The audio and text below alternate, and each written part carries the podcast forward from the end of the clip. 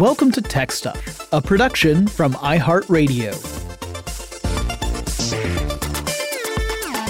Hey there, and welcome to TechStuff. I'm your host, Jonathan Strickland. I'm an executive producer with iHeartRadio, and I love all things tech. And Halloween is over by the time you hear this. I hope you had a happy one. But I still have something that falls into the kinda creepy category at least in my opinion.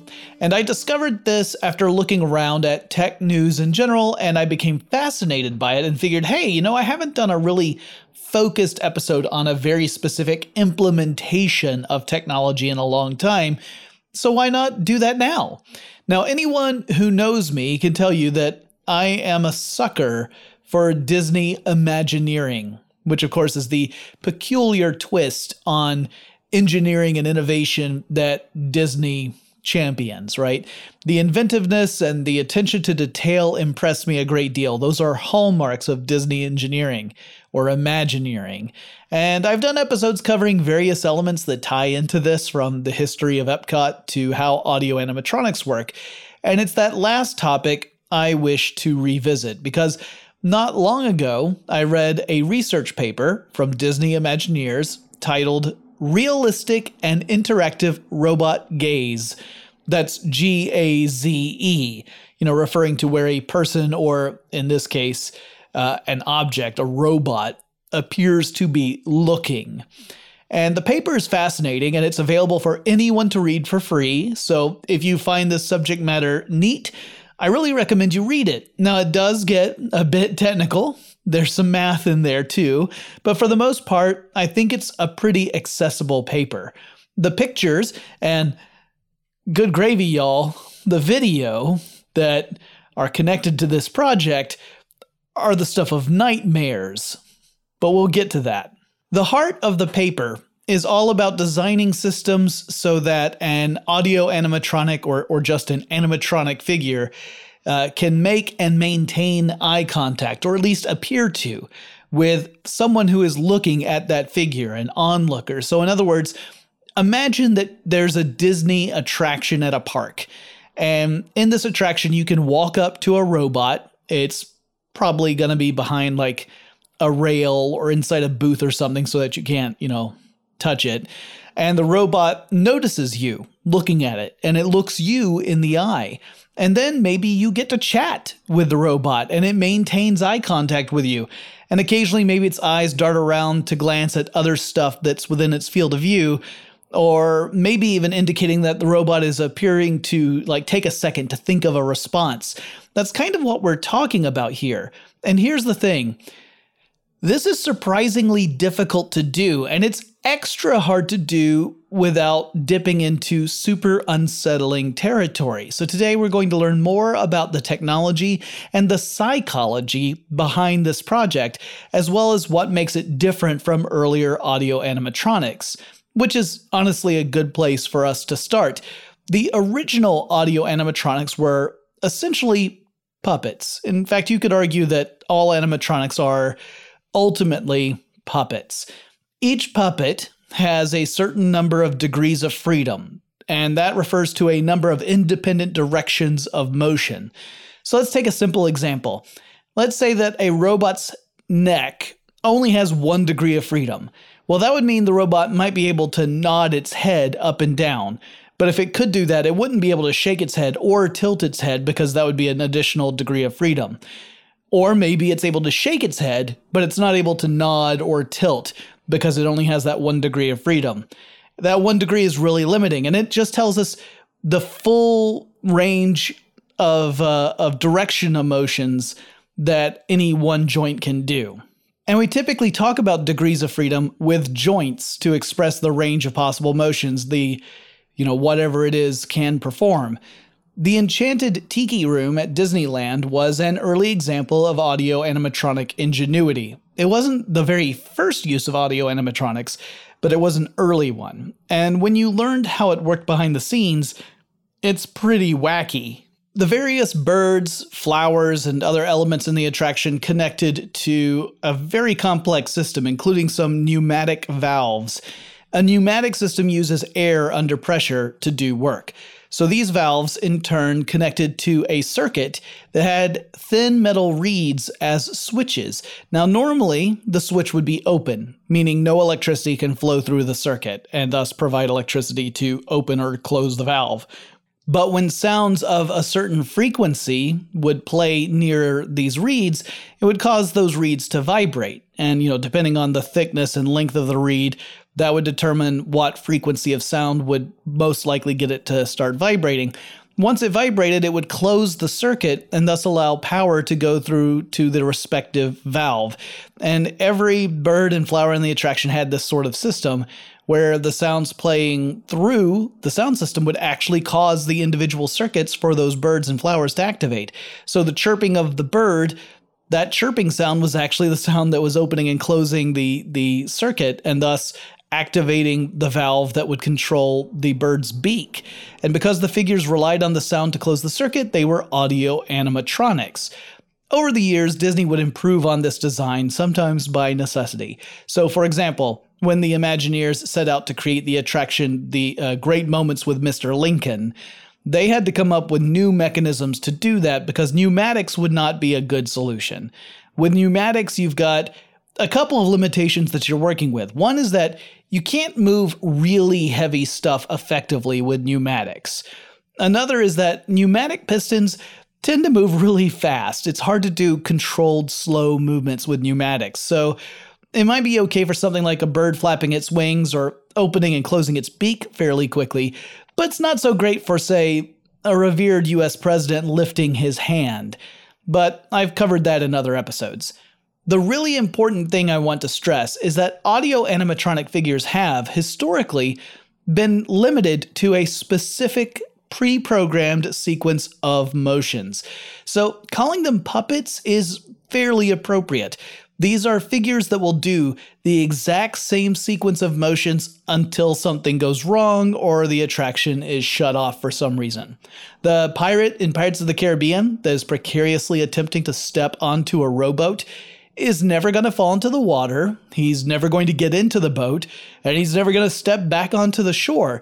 He will continue his balancing act until the end of time. And this is starting to sound like some sort of Greek myth about the afterlife at this point. Now, the reason I'm bringing this up, the reason it's important, is that creating a, an animatronic figure that can actually detect an onlooker's gaze and return it, making eye contact, can't be totally dedicated to following the same set of motions on repeat. There has to be some room for variability within it. At the same time, Disney's whole gig is to create a show. The amusement parks are show business. If you are in a public space of one of those parks, like you're inside the, the confines of the park itself, walking down Main Street or whatever, you are on stage. The employees are called cast members, and shows, while they can have some variation in them, are supposed to follow a general flow. They follow a script.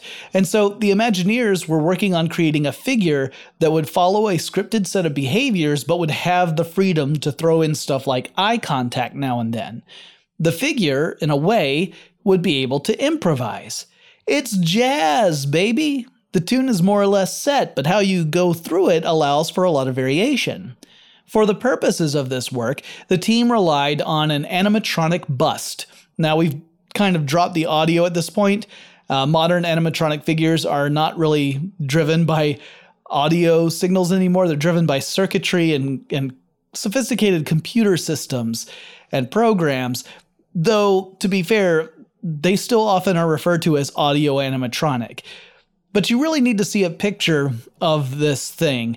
I'll do my best to describe it, but really you should search this Disney uh, interactive gaze animatronic because, who boy. So imagine the V shaped torso of a bust sculpture, right? It's very narrow at the bottom and it widens up to the shoulders. It's clad in a white button up shirt, you know, kind of like an Oxford shirt, a business shirt. Uh, it does have shoulders, but it does not have arms. It has a head. Good golly, it has a head. The head of this figure has a sort of plastic skull, though it's kind of more like a plastic mask than a human skull. It doesn't look like a, a skeleton skull. It does have eyes, it's even got eyelids, and it's got teeth. And looking at this thing is a little unsettling. That's before it even makes eye contact with you. Now, why would you want to make something like this be able to make eye contact in the first place? Well, eye contact is an important social signal. It shows mutual acknowledgement and it can lead us to projecting certain things upon the person or animal that's making eye contact with us. We tend to perceive such creatures as possessing a certain amount of intelligence and sincerity. For example, when I make eye contact with my dog Tybalt, I perceive him to be intelligent and alert and loving. Now, I have no way of knowing what is really going on in his doggy mind. I suspect it's probably more along the lines of Is the bald man about to give me a treat? I should pay attention. But I like to think of it as sincere love. Now, as the paper states, quote, Given the importance of gaze in social interactions, as well as its ability to communicate states and shape perceptions, it is apparent that gaze can function as a significant tool for an interactive robot character. End quote. And I can totally grok that. I imagine what it might be like to a child who's going to Disney World or Disneyland for the very first time and going to a ride or an attraction where there's an animatronic figure, perhaps one that looks like a famous Disney character, and it makes eye contact with that child. Maybe it even speaks to the child, and maybe it can respond to the child if the child speaks back. That sort of interaction would have been the kind of stuff that would have stuck with me as a kid well into adulthood. And I feel confident about that because I have a lot of memories of the seemingly magical moments I've experienced at Disney with far more primitive technologies that were in the Disney parks when I first started visiting them in the 1970s. So I can certainly see the show need for this sort of development. But there are numerous challenges that stand in the way of achieving this goal, and they fall into different broad categories. Perhaps the easiest set of challenges to conquer is actually the electromechanical side of things. That is, the actual mechanisms that you're going to use to create these effects the servos and the motors and the other components that will create the actual motions that will translate into the robot making eye contact or behaving in otherwise realistic ways. That's one of the set of challenges. But there are others. One is giving the robot the ability to detect the gaze of onlookers in the first place. There has to be some sort of face recognition and maybe even eye tracking technology so that the robot looks at the right spot. So the electromechanical parts have to work correctly, but so does the robot's vision or perception. Otherwise, the robot is going to look in the wrong spot, perhaps staring off to one side or above or below an onlooker's eye contact or attempt at eye contact. Another challenge would be on the programming side. You have to figure out how to determine who the figure is going to look at. You also have to figure out how long the robot will look at somebody and what could distract the robot and whether or not the robot would return to looking at, you know, the first person or maybe look at a second person or maybe look at something else entirely. You have to solve the challenge of the program and prioritize the order of operations so that the robot behaves in a way that makes sense as opposed to a robot that's just you know, reacting to all visual stimuli in a random way, which would be at the very least disconcerting.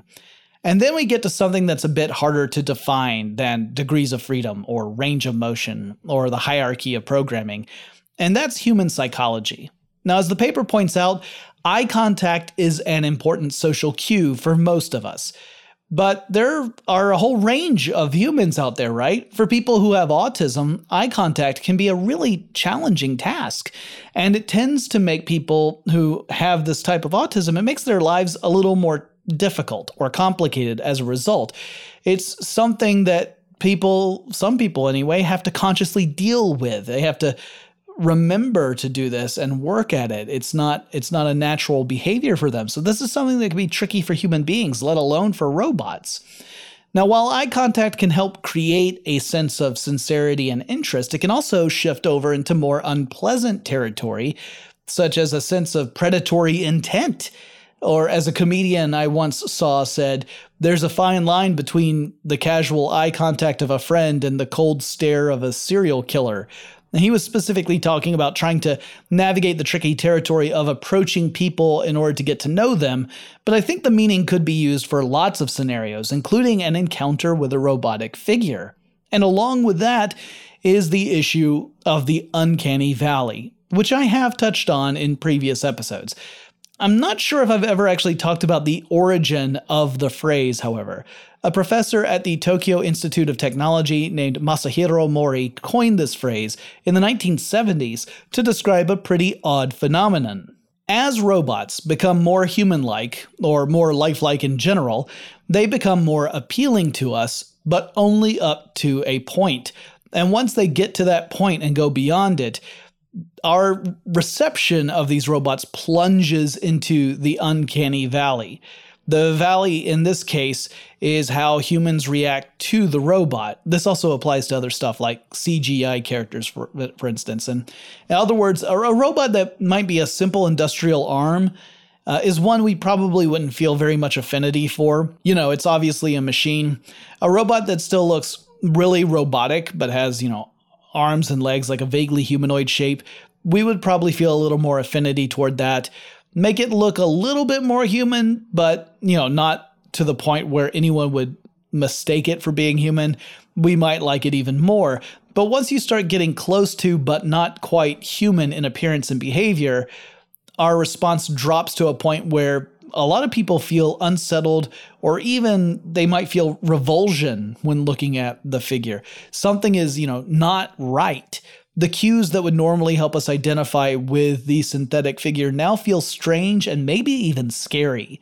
It's possible to get beyond the uncanny valley to create a robot or CGI character that doesn't initiate this kind of instant revulsion, but it is very hard to do. So, a big challenge is building an animatronic that doesn't trigger the uncanny valley response, either by avoiding the trap of being almost but not quite human in behavior, uh, you know, by keeping things a bit more obviously robotic. So there's that clear and distinct separation that kind of removes that that response we have, or creating something lifelike enough that we feel the same sort of reactions we would experience if that were a real human. So it's tough to do. It's easier to do the robot approach than it is to get something that seems human enough that we let our guard down. None of these challenges are trivial, but they all require distinct approaches that must ultimately converge into a single implementation. When we come back, I'll talk about some of the technologies in this animatronic figure and the engineering team's philosophy behind their design choices. But first, let's take a quick break.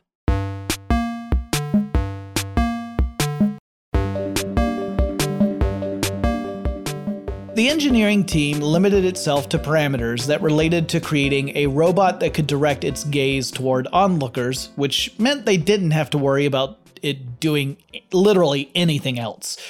The audio animatronic bust they used has 19 degrees of freedom total, but the team made no use of 10 of those. They only used 9 degrees of freedom. They focused on the neck, which has 3 degrees of freedom, the eyelids, which have two degrees of freedom, the eyes, which also have two, and the eyebrows, which have two degrees of freedom.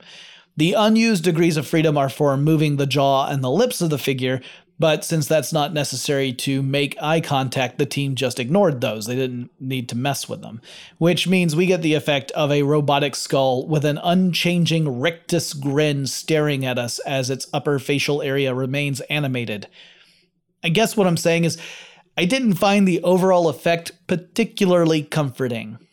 According to the paper, the commands going to these components come from a quote, custom proprietary software stack operating on a 100 hertz real time loop, end quote. A hertz is a cycle per second. So this means that the software is pulsing out operations 100 times every second to control this animatronic bust many of those commands aren't only about making the bus do something specific, but to do it in a specific way. Let's get back to the tiki birds as an example. The pneumatic valve that would control whether or not pressurized air could travel to a specific place, like the mechanism that operates a bird's beak, is a pretty simple on or off switch, meaning the valve is either open, in which case air can flow, or it's closed, in which case the air is blocked from flowing through and activating the mechanism. So the beak has a natural resting position, and for this example, we'll just assume that the rest position is a closed beak. And so that's what the beak will always return to when there's no air flowing to the mechanism that opens the beak. If we open the valve, it lets air through, it rushes to the endpoint, forces the beak to open rapidly. Closing and opening the valve quickly forces the bird's beak to open and close quickly, and when matched with the soundtrack, it looks as though the bird is speaking or singing or, you know, whatever it's doing. But that movement is rapid, and just as I mentioned earlier, not suitable for all animatronic applications. Having life sized humanoids move with that kind of alarming speed would be scary and legitimately dangerous. The greater mass of the figures would mean you're dealing with larger amounts of inertia. I mean, I just imagine what it would look like if Mr. Lincoln, in an effort to raise his hand in a gentle show of reserved determination, instead violently karate chopped his own head off. It would be, as the kids say, a bad look. To create the illusion of life, the animatronics that Disney designs follow certain general strategies. One is called slow in and slow out. Now, this refers to general movements, and the idea is that any movement should start off slowly and then pick up speed as the movement continues, and then slow down again before coming to a stop.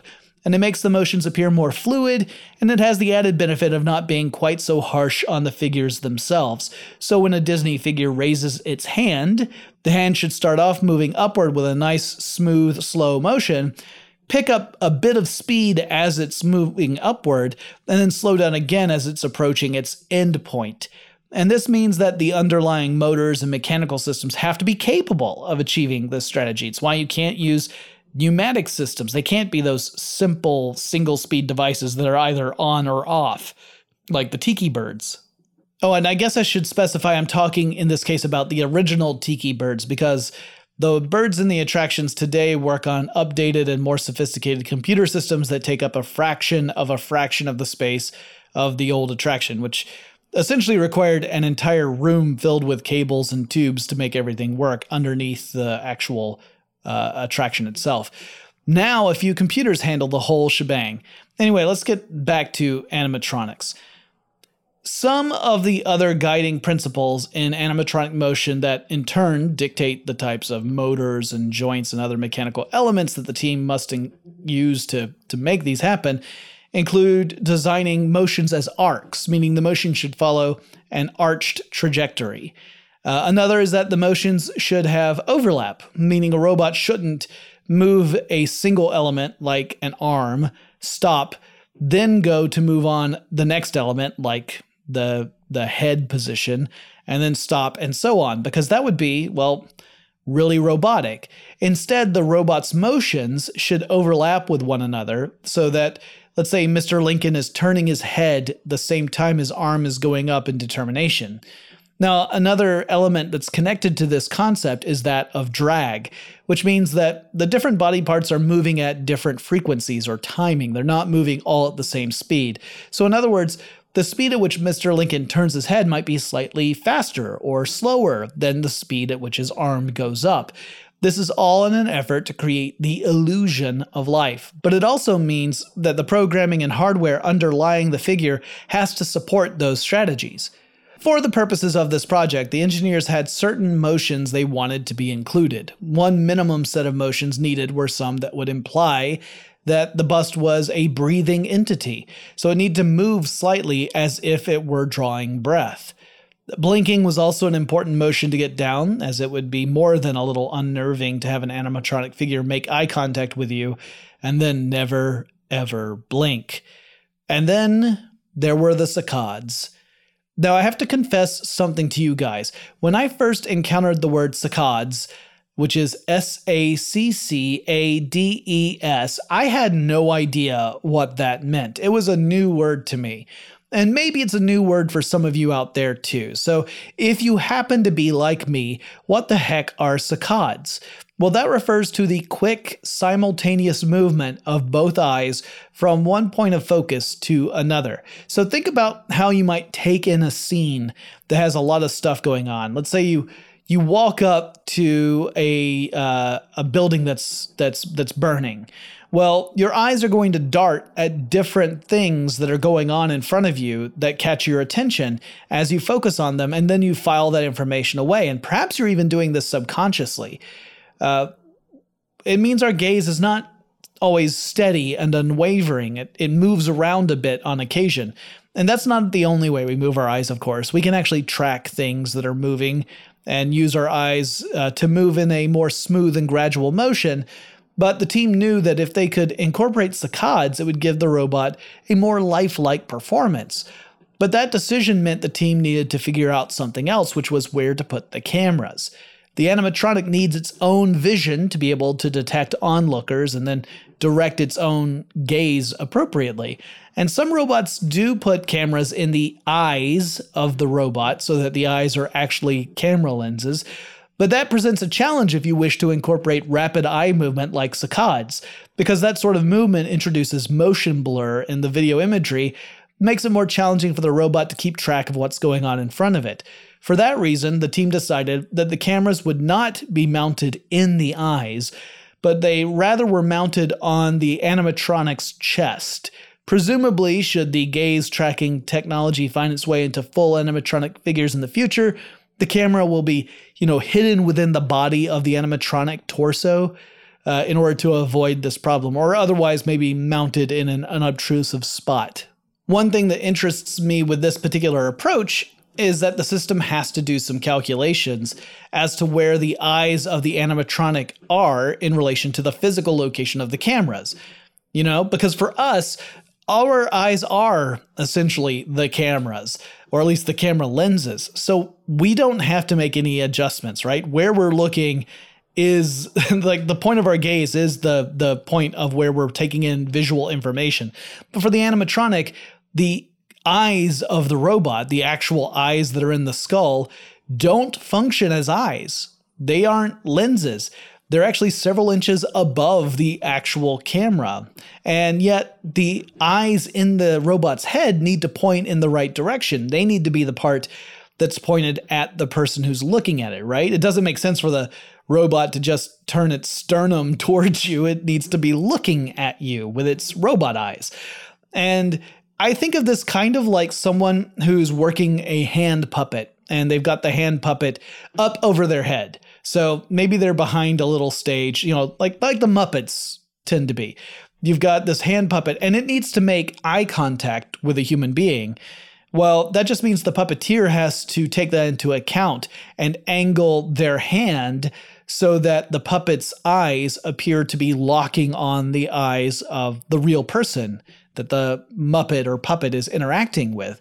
It's a little tricky. It requires some skill for the robot, it mean, means that there's some, you know, nifty geometry going on in the processor side to make this work out. Like the image recognition has to identify where the eyes are of the onlooker and then calculate where the robot's eyes are in relation to that and direct them in the right way, which to me is really fascinating because again, the eyes of the robot are not where the visual information is actually coming in.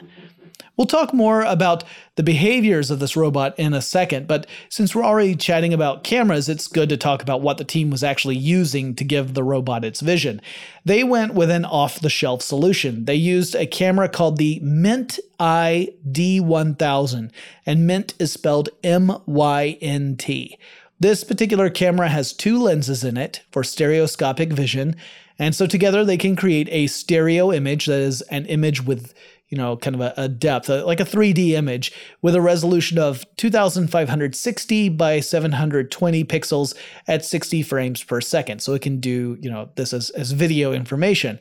Uh, there's also a depth map mode, which uses infrared light to help judge the depth of the things within its field of view, like how close is one thing versus another relative to the camera, and the depth map's resolution is at 1280 by 720 pixels at 60 frames per second. As I mentioned, these two lenses allow the camera to simulate human binocular vision. So just as we perceive depth in the world around us using two eyes, you know, most of us, uh, this camera can do the same thing and judge which things are in the foreground versus the background, what things are closest to it versus furthest away, and make a better determination of which things within its field of view are worthy of attention, which will become important in a little bit.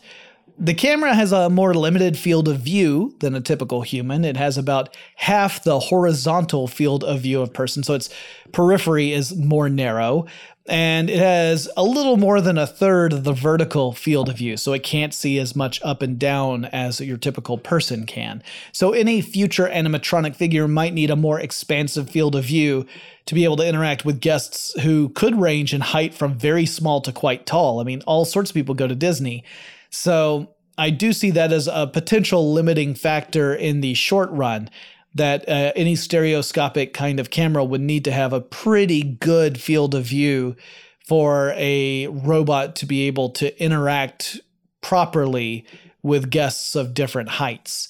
Now, I decided to see how much this camera would cost for some normal schlub like myself, and the answer is less than $400. So, this is actually a pretty inexpensive solution, all things considered. And uh, again, so it's, it's really more important for creating the basis for the work as opposed to saying this is a final product. And that's more or less the hardware side of things, or at least as specific as I can get based on the material available. Like, I, I don't know what the power of their computer system was. You know, I don't know the specific types of motors they were using in the animatronic, but from a high level, we understand what's going on. However, the real magic happens with the system that gives this hardware its orders. And the team made the conscious decision to create the illusion of life rather than attempt to replicate human behaviors perfectly, which is a bit of a, a challenging concept. You might think, well, what's the difference? But I think I have a pretty decent analogy. If you've ever gone to see a stage play, then you've seen sets. Maybe the sets were really detailed. Maybe they were bare bones sets, but in any case, the sets are meant to create the illusion of a real place at a real moment of time. You know, it could be a room in the 18th century in a, in a palatial estate, or it might be a modern day real estate sales office if it's a Mamet play, or maybe it's a, a campsite in any case, the sets and props are meant to convey the illusion of that place and time. And if you were to actually get up on stage and walk around, that illusion would very quickly be broken. But when you're sitting in the audience, it's up to you to use your imagination to fill in some of the gaps and suspend disbelief. It is a show. Likewise, the engineers who worked on this project talk about robot behaviors in terms of a show. And that means that the robot needs to react and move in ways that create the illusion of life, but it does not necessarily need to adhere completely to 100% human behaviors. This makes things much more simple, particularly since it removes tricky questions regarding what sets of behaviors are the most human? Because I'm sure you've noticed human beings and human behavior occur in a really broad spectrum, and what might be a typical set of behaviors for one person could be completely alien to another person. So it's a good idea to not try and define what sets of behaviors are quintessentially human. When we come back, I'll talk about how the team determined how the robot would actually behave. It's pretty cool. But first, let's take another quick break.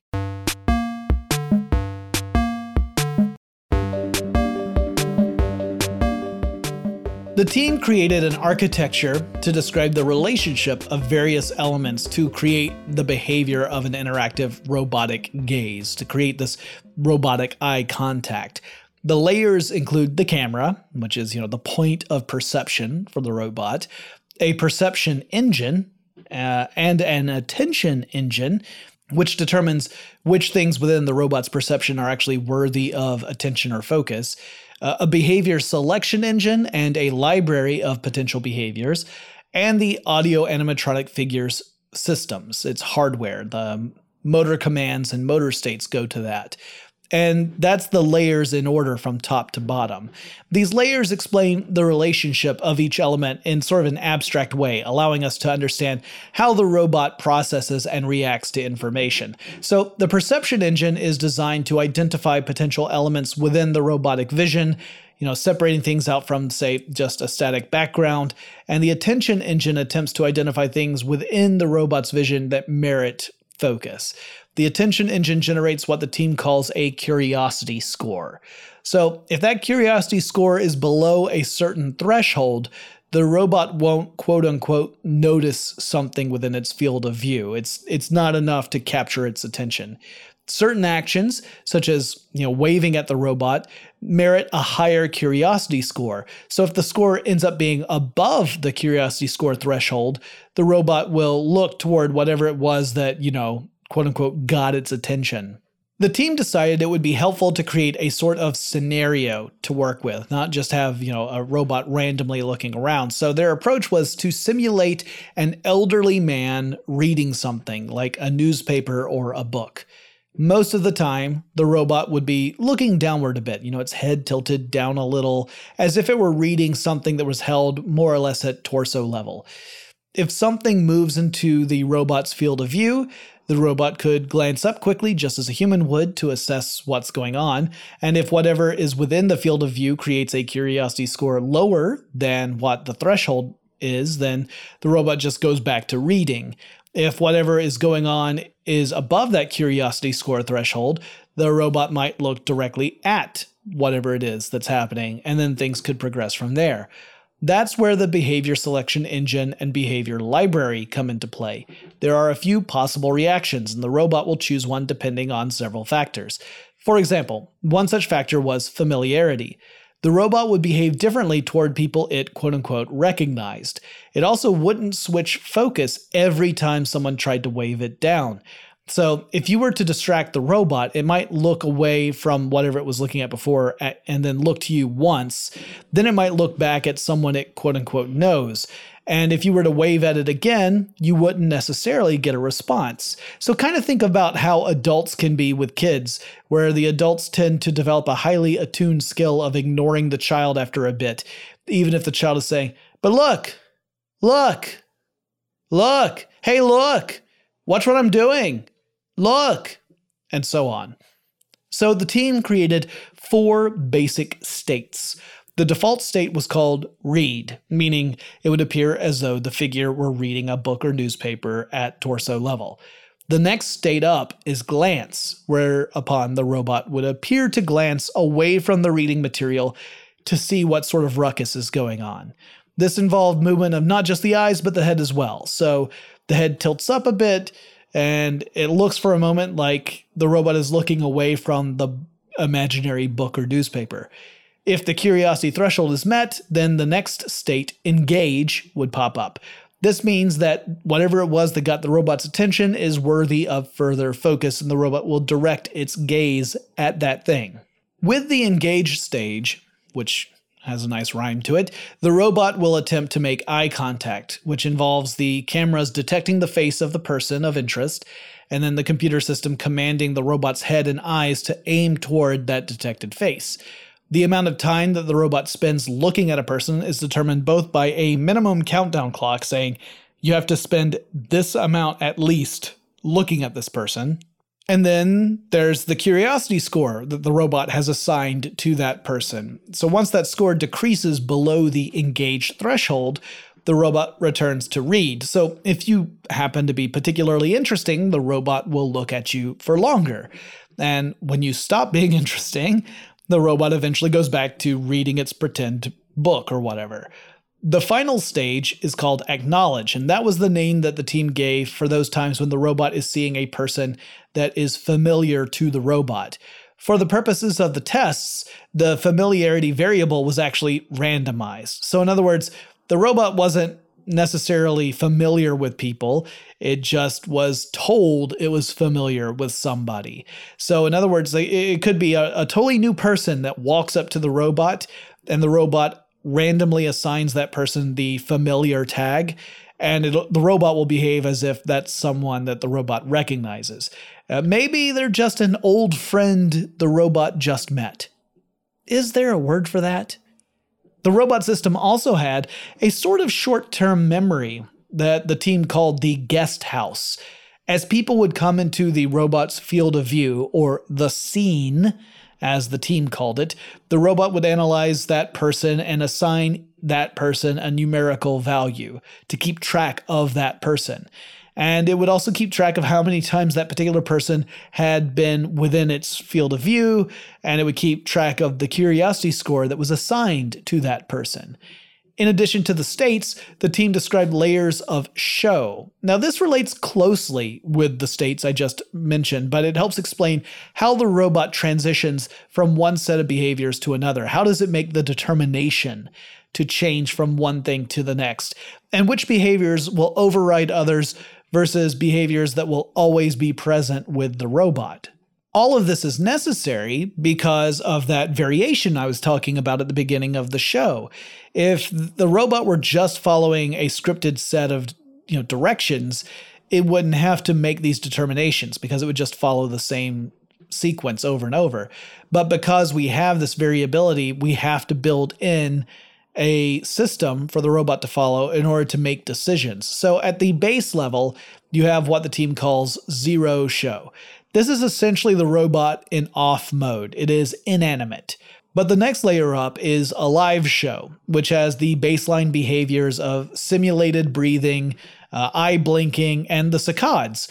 This level of show underlies all the other higher levels. So this is sort of always running in the background. You don't want the robot to suddenly stop breathing while it does other stuff. The next four show levels correspond with the four states of the robot. So you have read, glance, engage, and acknowledge. And an engage show will subsume the glance and read shows.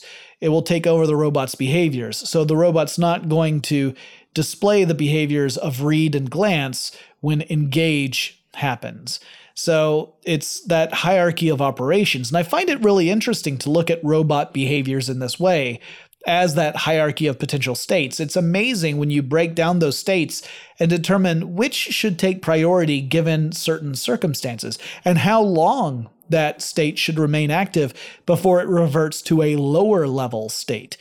Again, the team is trying to create the illusion of life. The robot doesn't have to actually lose interest or anything like that, it's just simulating it. This particular project was working within some pretty well defined parameters and restrictions. The team acknowledged that their work is really meant to be a starting point for further improvements. They point out that older audio animatronics might seem lifelike at greater distances and for shorter durations. So, for example, if you were to ride an attraction where you go by a scene of audio animatronic figures at a decent clip and, and they're you know, good 20 feet away, the limited amount of time and the greater distance that are involved can help support that illusion of life. The animatronic figures don't have to be super convincing because you're not spending enough time and attention to see through the illusion, nor are you close enough to see it show through. The more time you have and the less distance between you and the animatronic figure, the harder it is to create and maintain that illusion of life. Without an interactive gaze, without eye contact, it becomes pretty clear that the animatronic figure has no real lifelike quality to it. If you were to stand close to one of these older animatronic figures, you would notice that it's not really looking at anything in particular and that its movements are a matter of routine. It's not a demonstration of spontaneous or seemingly spontaneous decisions. The Interactive Gaze project takes this a step up. The robot can recognize and acknowledge someone that is in the robot's presence. It can direct its focus and attention at that person. This definitely is a step up in creating that illusion and works at much smaller distances of viewing than the older methods do, but the engineers admit it still has limitations. They point out that their approach, as it stands, might serve as a way to preserve that illusion of life for a couple of minutes at the most, but beyond that, the illusion would start to fade away. They point out that as the distance between the robot and the audience decreases, and as the time of observing the robot increases, you have to incorporate increasingly complex and natural behaviors to maintain that illusion of life. An interactive gaze is just one element. Others could include stuff like a display of emotion. The bust has sort of a little bit of this. It can it can imply a sense of emotion to some degree with the way it holds its eyes, but because it doesn't have any movement of its jaw or lips and doesn't have any other means of really in indicating emotion, this is pretty limited. So perhaps a robot that can hear and parse and respond to speech, you know, sort of like the voice activated digital assistants that are familiar to us and you know, products like the Amazon Echo or the iPhone or Android phones. That might be something that really pushes that illusion of life. And of course, there's also the physical appearance aspect. Now, you would never mistake this animatronic bust for a human. I mentioned before, it's pretty creepy looking. It's got a plastic and skeletal quality to it that prevents you from ever mistaking it as a person. But, the team points out, the physical appearance of the robot taps back into that problem of uncanny valley. It might take a while to create something that's convincing enough and yet not repulsive to work as a robotic human animatronic. If you make it look too real, it's going to give people the creeps. I think, at least in the short term, we're more likely to see this technology used to create characters that are human like, but still distinctly not human, in order to avoid that negative reaction when the uncanny valley gets involved. In other words, using this to create an animatronic figure that looks a lot like a cartoon character, even a human cartoon character, because while you recognize the cartoon character as representing a human, cartoon characters don't really look like humans usually. They look like they have human qualities to them, but they still have cartoonish qualities to them. So you wouldn't mistake them for actually being human. Or you just, you know, go the robot route or some sort of animal critter and you sidestep that problem. The engineers conclude their paper by talking about how the attention engine could, with some evolution, work for a lot of different applications. So imagine that you design an animatronic that represents someone who's really frightened. And that kind of character might have a very low threshold for stimuli to push it to a higher state of attentiveness, right? Like a little sound might cause that character to perk up and look around quickly because that that character is supposed to be frightened. Or you could create something like you know an absent-minded book lover who only glances up from whatever book they're studying if something really exciting is happening. Otherwise they just ignore it. They also talk about the bottom up approach to layering behaviors and deciding which behaviors will replace others that might inhabit a lower state. That is really fascinating to me now, we're still a far way off from seeing these sorts of technologies make their way into official attractions, but based on what I've seen and read, I wouldn't be surprised to find them making their way into Disney parks in the next, say, five years or so, depending on how the company budgets stuff, of course. The pandemic has created a particularly tricky situation for that branch of the Disney company, even as other branches of that company continue its global domination of all things entertainment. But the technology itself and the design philosophy of how to program a robot to behave as if it were doing so naturally is really neat to me. And as I said at the beginning, the paper is available for free to read. So if you want to check that out, I highly recommend it. I think it is a fascinating piece of work. And as I said, it's not that difficult to follow. Uh, there's some math stuff that'll probably you know lose a lot of you but it lost me. I'm not i'm not trying to shame you. I couldn't follow all of it. But it is otherwise pretty easy to understand. And like i said it is titled realistic and interactive robot gaze g-a-z-e so check that out. It is really a neat paper. Uh, just i apologize for the pictures that are in there because they're creepy as all get out that's it for me. I hope you guys enjoyed this episode. If you have suggestions for future topics I should tackle in TechStuff, let me know on Twitter. The handle is TechStuffHSW. And I'll talk to you again really soon.